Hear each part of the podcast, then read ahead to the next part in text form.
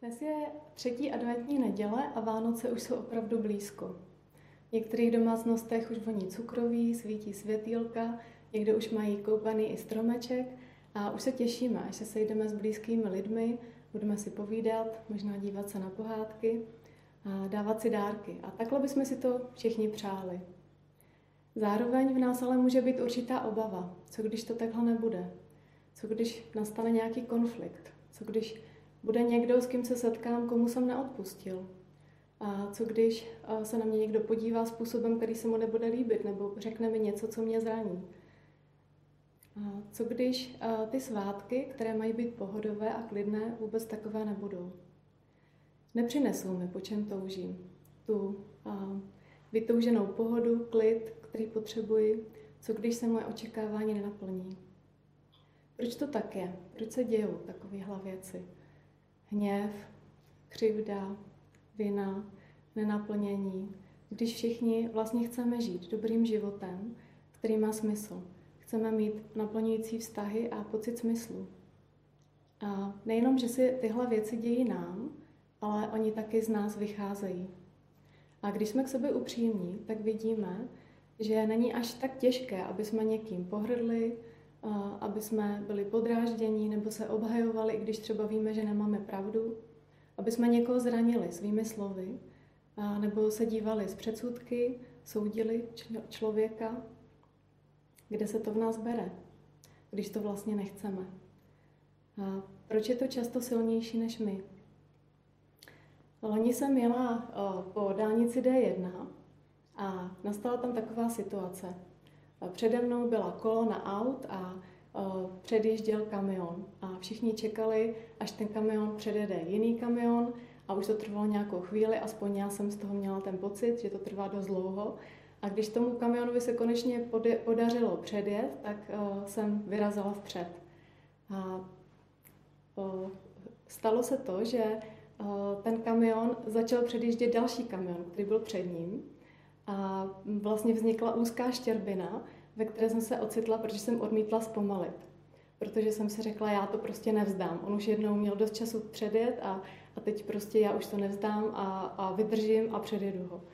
Ale on nepřestal předjíždět, já jsem nespomalila a vznikl úzký prostor mezi tím kamionem a svodidlama, ve kterém jsem se ocitla a ze kterého jsem se potom dostala, uh, vyrazila jsem průce vpřed a situace dopadla dobře. Ale proč to tak bylo? Proč jsem to tak udělala? Proč jsem potřebovala si dokazovat svoji sílu v takovéhle situaci? Když to bylo nebezpečné, mohlo se stát něco mně, mohlo se stát něco ostatním. Bible tenhle postoj nazývá hřích. A hřích není jenom čin, jak někteří z nás o tom přemýšlí, nebo většinou se tak považuje, že je to třeba mm, krádež nebo vražda, ze kterou my nemáme nic společného. Ale hřích je stav člověka uh, odděleného od Boha mm, který v čin vyústí. A hřích je postoj srdce, kdy nežijeme podle toho, jak zamýšlel Bůh. A hřích je pojmenování našeho duchovního stavu, ale má následky do celé naší osobnosti. Mm, je vidět na naší duši, která je bolavá a prázdná. Je vidět na našich emocích, které hledají, co je pravda, jak se teda mám cítit. Je vidět na vztahu k našemu tělu, který někdy není zdravý je vidět na naší morálce, nejsme schopni žít morálně. A taky je vidět na naší zralosti nebo dospělosti, kdy často zůstáváme dětmi, které hm, potřebují dostávat a hledají, kdo by naplnil a nedokážou svobodně dávat. Hřích má vlastně vliv na všechny oblasti našeho života. A hm, pokud bychom mysleli, že nemáme problém s hříchem, tak stačí, aby se něco stalo špatně a někdo na to poukázal. A co se pak děje? Cítíme se takový nazí, odhalení a snažíme se tu nahotu nějak zakrýt. Takže začneme poukazovat na druhého člověka, na to, co on udělal špatně, nebo na okolnosti. My za to nemůžeme. Tak jakoby ukazujeme prstem a myslíme si, že ta příčina je vně nás samotných, ale ona je v nás samotných. A náš poničený vztah s Bohem se promítá úplně do všech oblastí lidského snažení do ekologie, politiky, bioetiky, zdravotnictví, ale nejvíce asi promítá do oblasti mezilidských vztahů a vztahu k nám samotným. Já zůstanu krátce u mezilidských vztahů, jaká bychom řekli, že je největší hodnota ve vztazích. Myslím, že je to určitě láska. A pojďme se podívat, jaký je boží standard lásky. Pokud chcete, tak se můžete se mnou podívat do Bible, do prvního listu Korinským do 13. kapitoly a verše 4 až 7. Láska je trpělivá, laskavá, nezávidí. Láska se nevychloubá a není domýšlivá. Láska nejedná nečestně, nehledá svůj prospěch, nedá se vydráždit, nepočítá křivdy. Nemá radost ze špatnosti, ale vždycky se raduje z pravdy. Ať se děje cokoliv, láska vydrží, láska věří, láska má naději, láska vytrvá. A teď si tam zkusme uh, doplnit místo slova láska svoje jméno. Katka je trpělivá, laskavá, nezávidí, Katka se nevychloubá a není domyšlivá. Jsme to my? Jsem taková? Jsem takový? Vystihuje tahle pasáž, jak vypadá moje láska? Je to vysoký standard, že? A je to vlastně popis toho, jaký je Bůh, jaká je boží láska. A dokonce, jak čteme v dalších pasážích Bible, tato láska se projevuje stejným způsobem i vůči božím nepřátelům. V kázání nahoře v Lukášově evangeliu Ježíš řekl, milujte své nepřátele, dobře čiňte těm, kteří vás nenávidí. Žehnejte těm, kteří vás proklínají, modlete se za ty, kteří vám ubližují. Jak chcete, aby lidé jednali s vámi, jednejte vy s nimi. A řekneme si, tak tohle je science fiction. Takhle milovat nedokážu.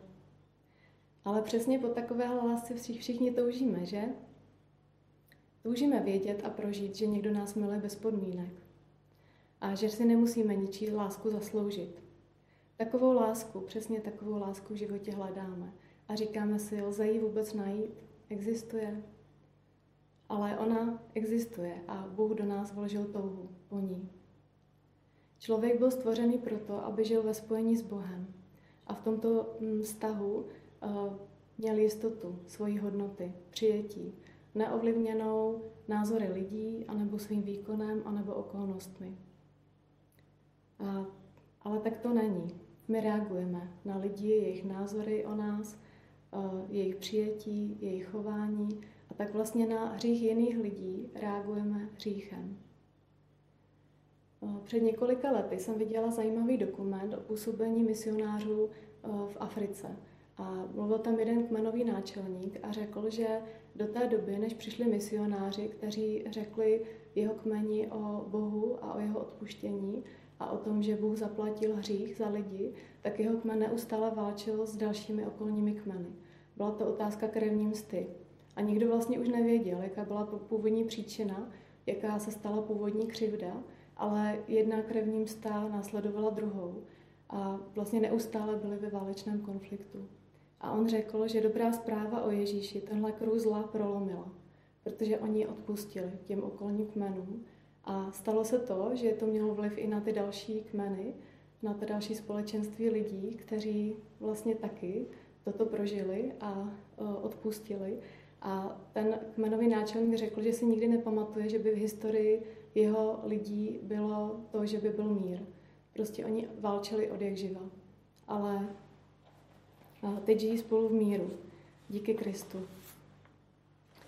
A tak to evangelium, ta dobrá zpráva o Ježíši vykupiteli, o záchraně člověka, o božím řešení našeho hříchu, mění jednotlivá lidská srdce a tím i hm, celé, celé národy a tím dějiny. A to je božím cílem.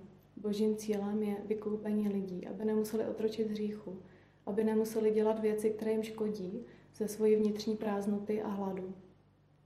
Když jsem před lety přemýšlela o křesťanství, tak jsem si myslela, že je to soubor zákazů a příkazů určených k tomu, aby se změnilo chování lidí nebo i celého lidstva jako celku.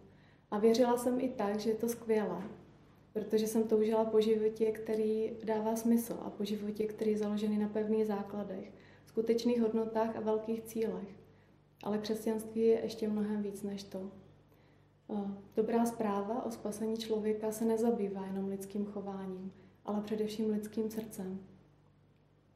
Nikdo mm, nemůže změnit své chování, aniž předtím se skutečně změní jeho srdce. A protože to je pokrytectví. A pokud se snažíme měnit své chování bez změny srdce, tak se ta propast mezi tím, kde je naše srdce a jak se chováme, prohlubuje. A my se hrozně bojíme, že se na to přijde a že se odhalí, kdo skutečně jsme. A tak se ještě víc snažíme obstát. A ještě více snažíme budovat dobrý dojem. O tohle nás ale Ježíš přišel osvobodit. Přišel nás osvobodit od neustálé snahy obstát před sebou samými, před ostatními lidmi i před Bohem. Bůh říká, že před ním nemůžeme obstát na základě našeho chování, protože bez Boha samotného nikdy ne, nikdo nemůže rozpoznat, co je Boží vůle. A tak vlastně zůstáváme v hříchu. Bez Boha nelze žít životem, eh, který Bůh pro nás připravil. A proč žít životem, který Bůh připravil? Protože takový život je skutečně svobodný. Dříve jsem si myslela, že když člověk uvěří v Boha, tak se prostě stane věřícím. Když jsem se ale setkala s Kristem, tak jsem porozuměla, že začíná úplně nová etapa mého života. Že místo toho, aby žila sama ze sebe, tak začínám žít z něj. A on řekl, že je cesta, pravda i život. A křesťanství není primárně o tom, co bychom měli nebo neměli, ale je o tom, na čem pokládáme základy svého života a komu důvěřujeme. Kdo je pro nás zdrojem pravdy a života. A Ježíš řekl, pojďte ke mně všichni, kdo se namáháte a jste obtíženi a já vám dám odpočinout. Matouši 11.28. A v Janově Evangelium 7.37 čteme, kdo žízní, ať přijde ke mně a pije, a proudy živé vody poplynou z jeho nitra.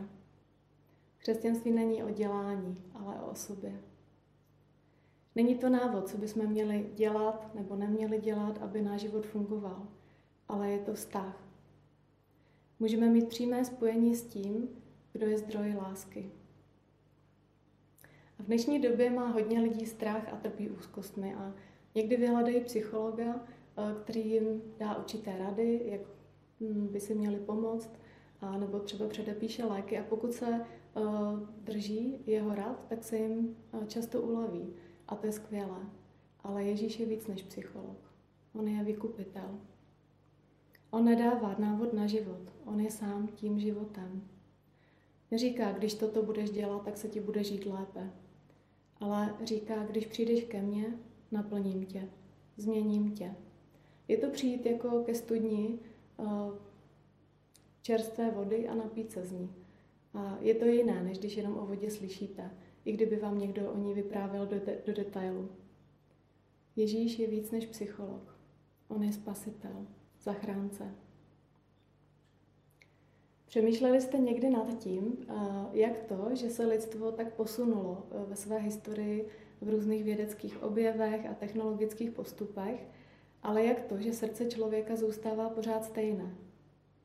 Jako by ho nešlo zlepšit. Ani postupem času, ani systematickými kroky a přitom mnoho lidí se o to upřímně snaží. A od počátku lidstva byly uh, mezi lidmi spory a některé dokonce vedou, vedly a vedou k válečným konfliktům. A ani vzděláním, ani vědeckými objevy, ani výchovou se schopnost řešit u člověka nemění.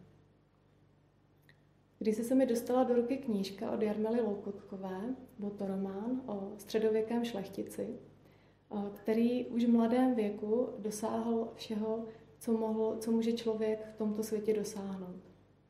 A, mm, a o čem věří, že ho naplní nebo že ho udělá šťastným.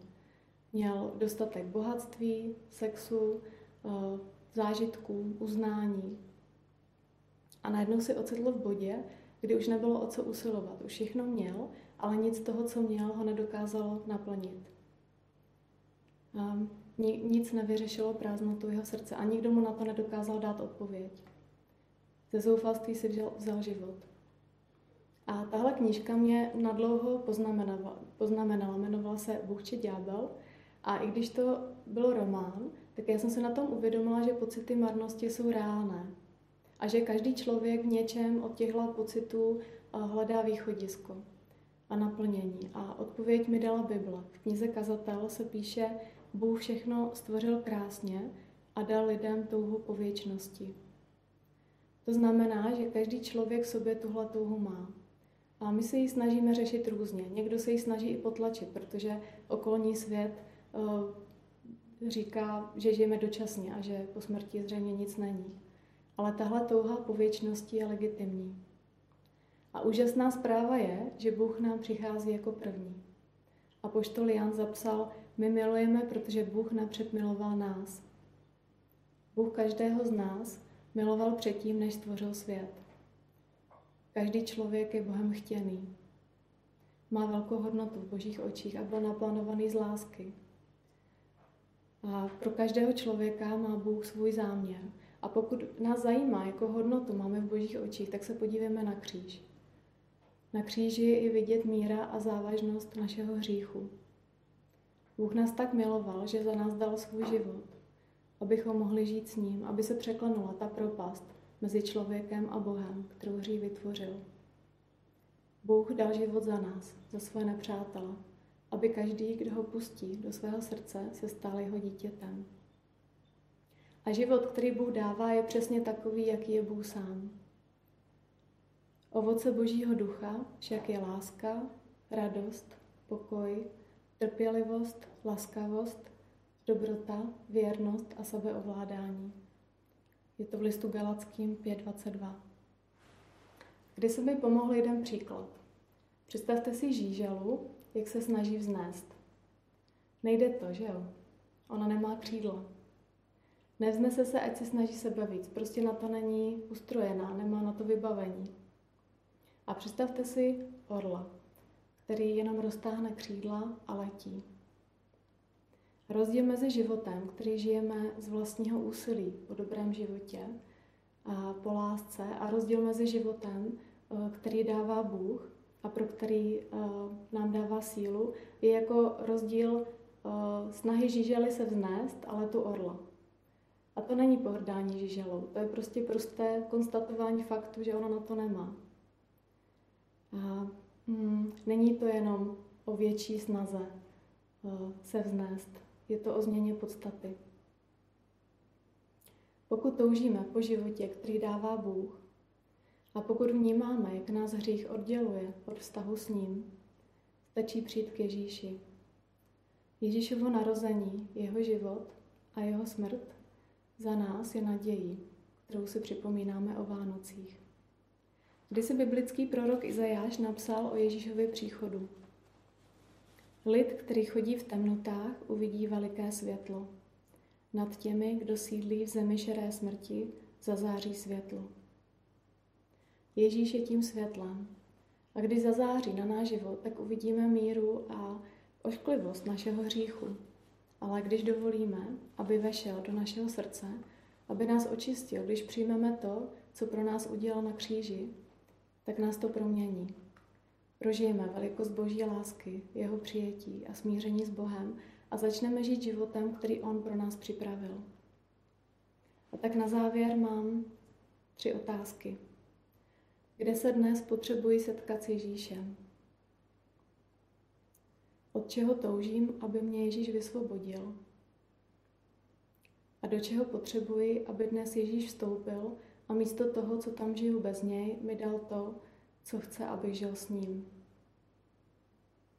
Kde se dnes potřebuji setkat s Ježíšem a od čeho toužím, aby mě vysvobodil. A do čeho potřebuji, aby dnes Ježíš vstoupil a aby místo toho, co tam žiju bez něj, mi dal to, co chce, aby žil s ním. A pokud chcete, tak se můžete eh, teď připojit eh, k mojí modlitbě.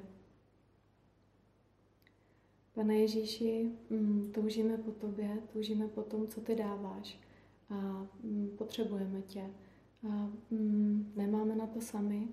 A pane, přijímám tvoji oběť na kříži a to, co jsi udělal pro mě a děkuji ti za to, že ty mě můžeš proměnit.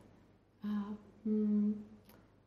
věřím, že mě můžeš vést i v konkrétních vztazích a v konkrétních věcech mého života. a můžeš mi dát sílu pro život, který ty si pro mě připravil na každý nový den. Amen. A teď už vám přeju dobrou chuť obědu a krásný zbytek neděle.